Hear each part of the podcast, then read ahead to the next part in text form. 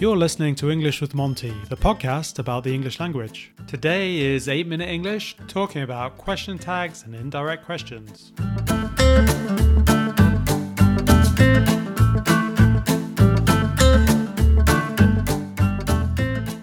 Hello there, and welcome to 8 Minute English with Monty. We're going to talk about a couple of subjects today. We're going to talk about question tags and indirect questions. Question tags, what are they exactly? Question tags are often used to check something that you already think is true. For example, your name's Jane, isn't it? To form a question tag, you need to use the correct auxiliary verb. For example, do, does for the present, will or won't for the future. And then also, obviously, a pronoun. For example, he, she, it, they. A negative tag if the sentence is positive, and a positive tag if the sentence is negative. For example, a positive sentence could be, It's cold today, isn't it? A negative sentence, She isn't here today, is she? You're French, aren't you? You aren't happy, are you? They live in Ankara, don't they? They don't smoke, do they? The match finishes at 8, doesn't it? She doesn't eat meat, does she? As you see with those particular examples, you're just using the main verb. If you're using the main verb, for example, here you've got live, finish, smoke, or eat. Yeah, so there are two options. So you can use don't or doesn't, depending on whether it's third person, or do or does, obviously, as the positive question tag. Then, of course, you can move on to something in the negative. They worked in a bank, didn't they? We've met before, haven't we? You didn't like the film, did you? She hasn't been to Paris before, has she? Obviously, in that case, still using the auxiliary do, but obviously in the past it didn't. You're using the main verb, and then, for example, she worked in a bank, didn't she? Here you're using the auxiliary in the past. And then in the opposite, you didn't like the film, did you? So obviously you still have to use the negative form. So didn't in the past, like, and then you're using the past form again, but obviously in the positive, so did you? The other two examples, we use the present perfect. Again, you're using the auxiliary. So we've met before, haven't we? So the auxiliary, obviously, of the present perfect is have, so that's the reason why we use haven't we? She hasn't been to Rome, has she? Again, this is the positive version. Again, we're using the present perfect third person, so therefore it's hasn't, and then the positive would be has, has she. You can also use it, of course, with the future, as we mentioned before. You'll be okay, won't you? You won't tell anyone, will you?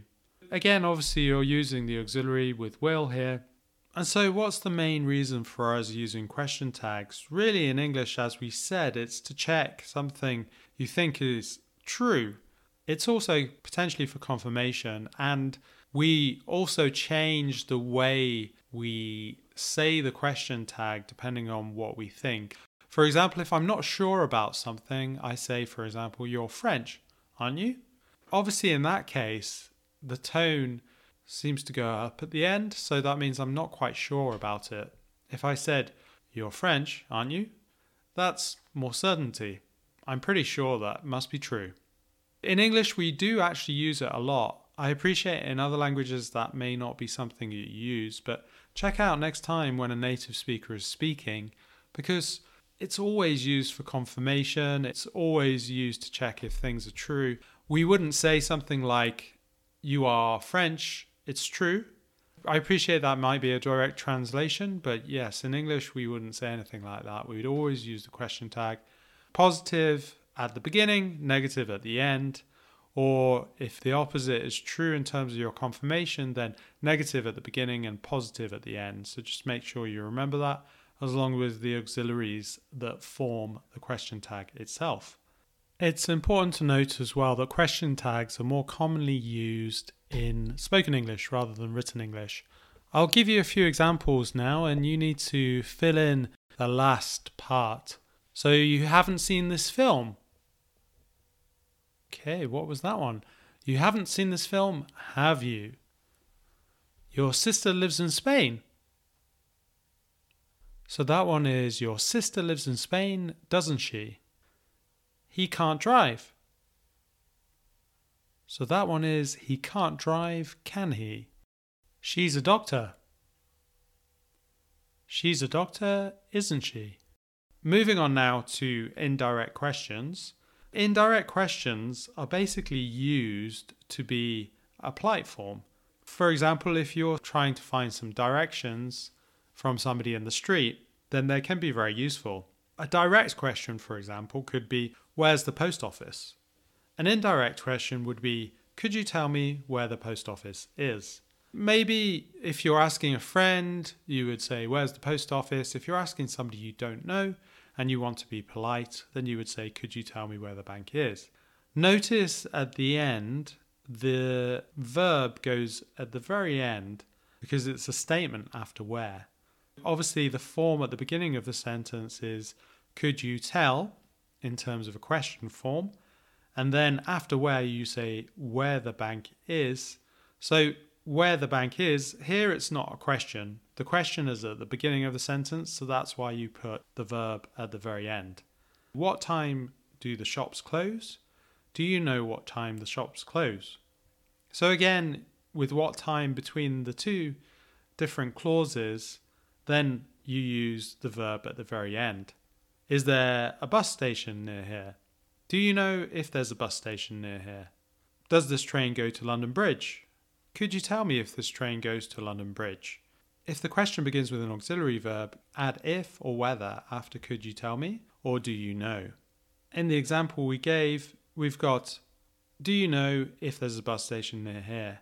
You could also say do you know whether there is a bus station near here? Or could you tell me if this train goes to Victoria? Could you tell me whether this train goes to Victoria? In this case, there's not really a difference. You can use whether or if interchangeably. We can also use the structure after can you remember. For example, can you remember where he lives? So that's about it for now. That's covering question tags and indirect questions.